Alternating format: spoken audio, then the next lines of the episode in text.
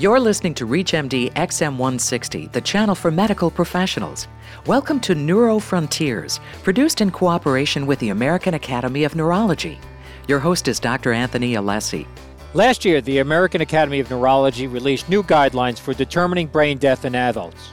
These new guidelines give a step by step process for making this decision. Dr. Eelco Wijdicks, professor of neurology at the Mayo Clinic College of Medicine and chair of the Division of Critical Care, joins me to discuss brain death and organ donation on Neurofrontiers. Dr. Wijdicks, welcome to ReachMD. Thank you very much. Dr. Wijdicks, why did the AAN decide to update the guidelines to determine brain death in adults? The first guidelines were in 1995, and we thought it was about time to revisit the guidelines. In that time span, multiple articles have appeared and new studies have appeared that we thought would be important to review and in addition, we recently reviewed hospital policies of 50 major hospitals in the United States and found that there were some discrepancies in their policies, which was another incentive for us to review that and to see how we could make it more uniform. Can you describe the new guidelines for our listeners? Yeah, the guidelines are more or less an extension of the 1995 uh, guidelines.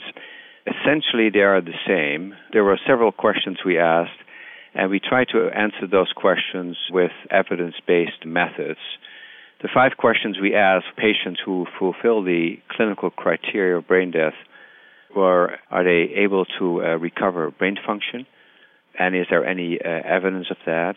Since the guidelines were published in 1995, and using that as a parameter, the second question was what is the adequate observation period to make absolutely sure that uh, neurologic function has permanently ceased? Are there complex uh, motor movements that falsely suggest retained brain function that sometimes can be observed in brain death? And how we, do we interpret that? What is the safety of techniques for determining apnea? And finally, are there a new tests or ancillary tests that could identify patients with brain death? And those were the major questions we asked, and we did an evidence based evaluation of the literature and came to multiple conclusions. The guidelines uh, basically has found that we are clinically able, and that may not surprise anyone, but we're clinically able to make an accurate assessment in patients, and that a single uh, neurologic examination is sufficient to make that assessment. There should be sufficient time and observation to make your first or do your first examination. But when that is done in an accurate manner, and there are uh, several techniques to do that, if it's done in an accurate manner, this should suffice, and the physician should meet with the family to make uh, further decisions. The guidelines emphasize basically that uh, most of the time should be spent uh, by physicians to find out why the patient is brain dead, and actually most of the time should be spent to look for confounders. You could actually say that most of the time should be spent in finding out that the patient is not brain dead. And that is emphasized in the guidelines in a more accurate way than uh, it was done in 1995.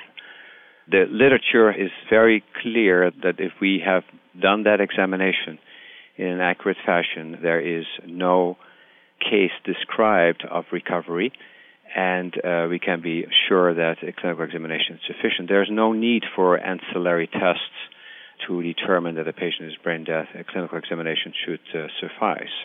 Dr. Wijdicks, you mentioned the idea of a single examination. Now, that for many people, that's a major departure than their individual hospital's criteria. Do you find this to be a major change in the criteria going with a single exam rather than a second examination, either 6, 12, or 24 hours afterward? It could be interpreted as such, but in general, you would want to think that one examination is suffice. Why would you want to spend a longer time and do a second examination? What is, I think, is important is that brain death examination should not be rushed, and one should spend adequate time to come to the conclusion that a brain death examination can be done and that you have excluded all major confounders. Once that is done, there is no need to do a second examination because doing a, neurologic examination that determines brain death is in itself uh, sufficient, and there is has never been any patient who has regained any neurologic function with repeat examination. There has not been any patient who has improved after any medical intervention or surgical intervention after this neurologic examination has been performed. One comprehensive examination should suffice. And the problem that we have identified is that hospital policies would extend the period of observation to 12 hours or 24 hours or even longer, that time of observation is in an uh, essentially unstable dead patient uh, who potentially could become an organ donor. And even a short period of uh, observation is put into a hospital guideline. For example, in New York, a six hour interval was put into the guideline, uh, which led to loss of approximately uh, 13 to 14 percent of organ donors due to premature cardiac arrest. So, in other words, if you would introduce a prolonged period of observation while knowing that there's not going to be any change, that you could potentially jeopardize uh, organ donation in a very significant manner. And we found that if even if you would say, let's take six hours, the practice would uh, show that that six hours easily would become 36 hours thus again just jeopardizing the patient. If you're just tuning in, you're listening to Neurofrontiers on ReachMD, the channel for medical professionals. I'm your host, Dr. Anthony Alessi, and joining us to discuss brain death and organ donation is Dr. Eelco Wijdicks, professor of neurology at the Mayo Clinic College of Medicine and chair of the Division of Critical Care. Dr. Wijdicks, uh, I understand that developing any set of guidelines is an arduous process and takes a lot of steps. About how long did it take for your group to develop these guidelines regarding brain death? Yeah, so the guidelines were developed in 1995, and we reviewed the literature. It took about two years for us to come to a final document that was published in the Journal of Neurology. And in that two years, the guidelines were reviewed by multiple neurologists and in multiple committee meetings uh, to come to a consensus that is the one that is currently published in neurology. You also included a checklist to help doctors determine if a patient has reached brain death. Why did you feel this was necessary? I think in general, we think that a checklist could reduce errors, and that's been proven in other situations. Uh, we don't know if it would, uh, would help in this particular setting, but uh, we thought it would be useful to list the number of assessments that are needed to diagnose brain death. If you list the number of uh, tests and assessments uh, that has to be done before you can safely say that a patient meets the criteria, you will come up with about 25 tests uh, and assessments that are needed to do that assessment much different than a cardiologist who comes at the bedside, touches the carotid, uh, or listens to the heart and de- determines that the patient has died. This is a fairly elaborate process that takes time, may take up to an hour to do, therefore is, is not something that can be easily dismissed. And is not a simple test to do, and therefore a checklist could help physicians in looking at what components of the neurologic examination need to be addressed. Um, I don't know if a checklist would uh, increase accuracy. We don't have that data available to us, but uh, we thought it would be a useful tool. Dr. Wijdicks, determining brain death and organ retrieval are two independent processes, and often this is a very controversial topic. How do you approach families to let them know that you're treating them as separate processes? The controversy is probably non existent. Physicians who are treating patients uh, who have a catastrophic disorder mostly already know that the moment the patient is admitted to the hospital that the patient has had a very severe injury brain death diagnosis is usually already apparent in the first 24 to 76 hours and as you can imagine, this is only in a fraction of patients who are entering an intensive care unit. In fact, it's about 10% of patients with a major neurologic injury that uh, fulfill the criteria of brain death. But once they do, there is an, an obligation of physicians to come to that conclusion and to de- determine that the patient uh, is not here anymore. Then, completely separate from any decision that has been made, an organ transplant procurement agency will be uh, notified, and they, uh, at least in the United States, they will discuss organ donation. The recent use of therapeutic hypothermia has resulted in a change in some policies. Has it affected your policies on determining brain death? Uh, absolutely.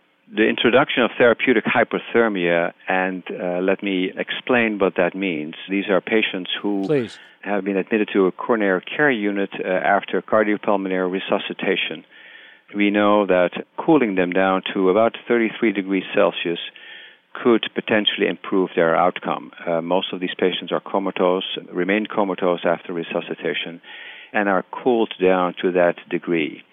With that, there's a, a batch of sedative drugs, paralytic agents, as well as opioids that are necessary to reduce shivering, uh, but also to introduce sedation uh, to that patient.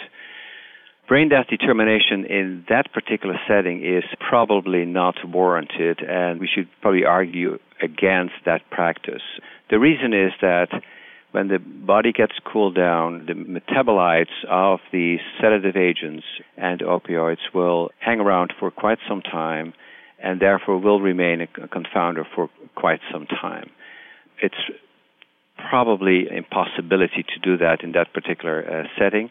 Now, fortunately, uh, we know that uh, the vast majority of patients who are comatose after cardio- cardiopulmonary arrest do not fulfill the criteria of brain death. It's about 4% of those patients who fulfill the criteria of brain death for the simple reason is that when there is a significant anoxia to the brain, the brainstem most of the time is spared and the patients do not fulfill the criteria.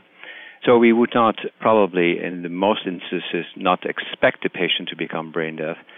Uh, doing the examination in these patients who have therapeutic hypothermia is, I think, is concerning.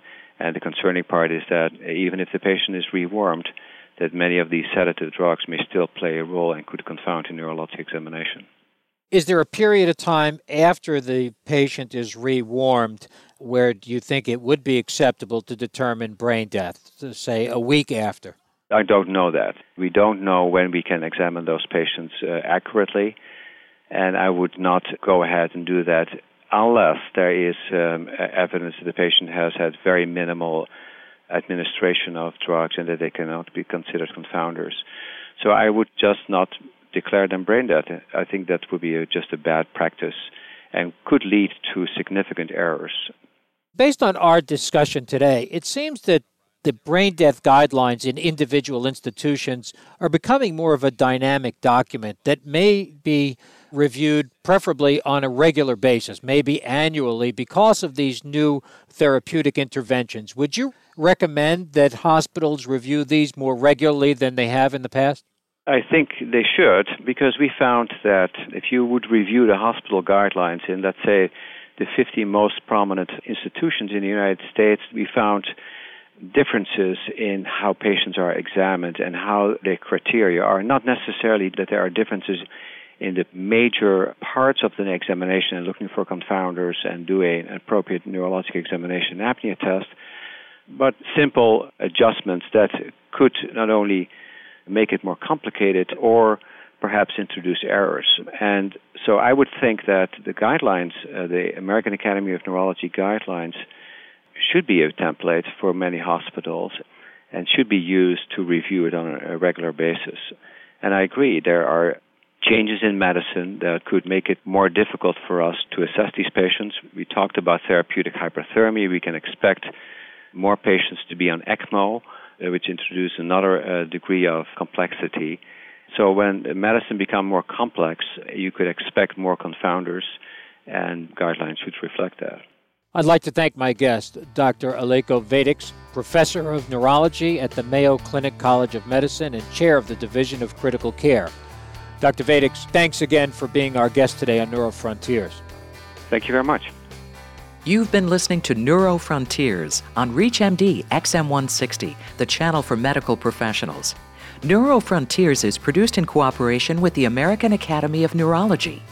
For more information about this or any other show, please visit ReachMD.com, which now features on demand podcasts.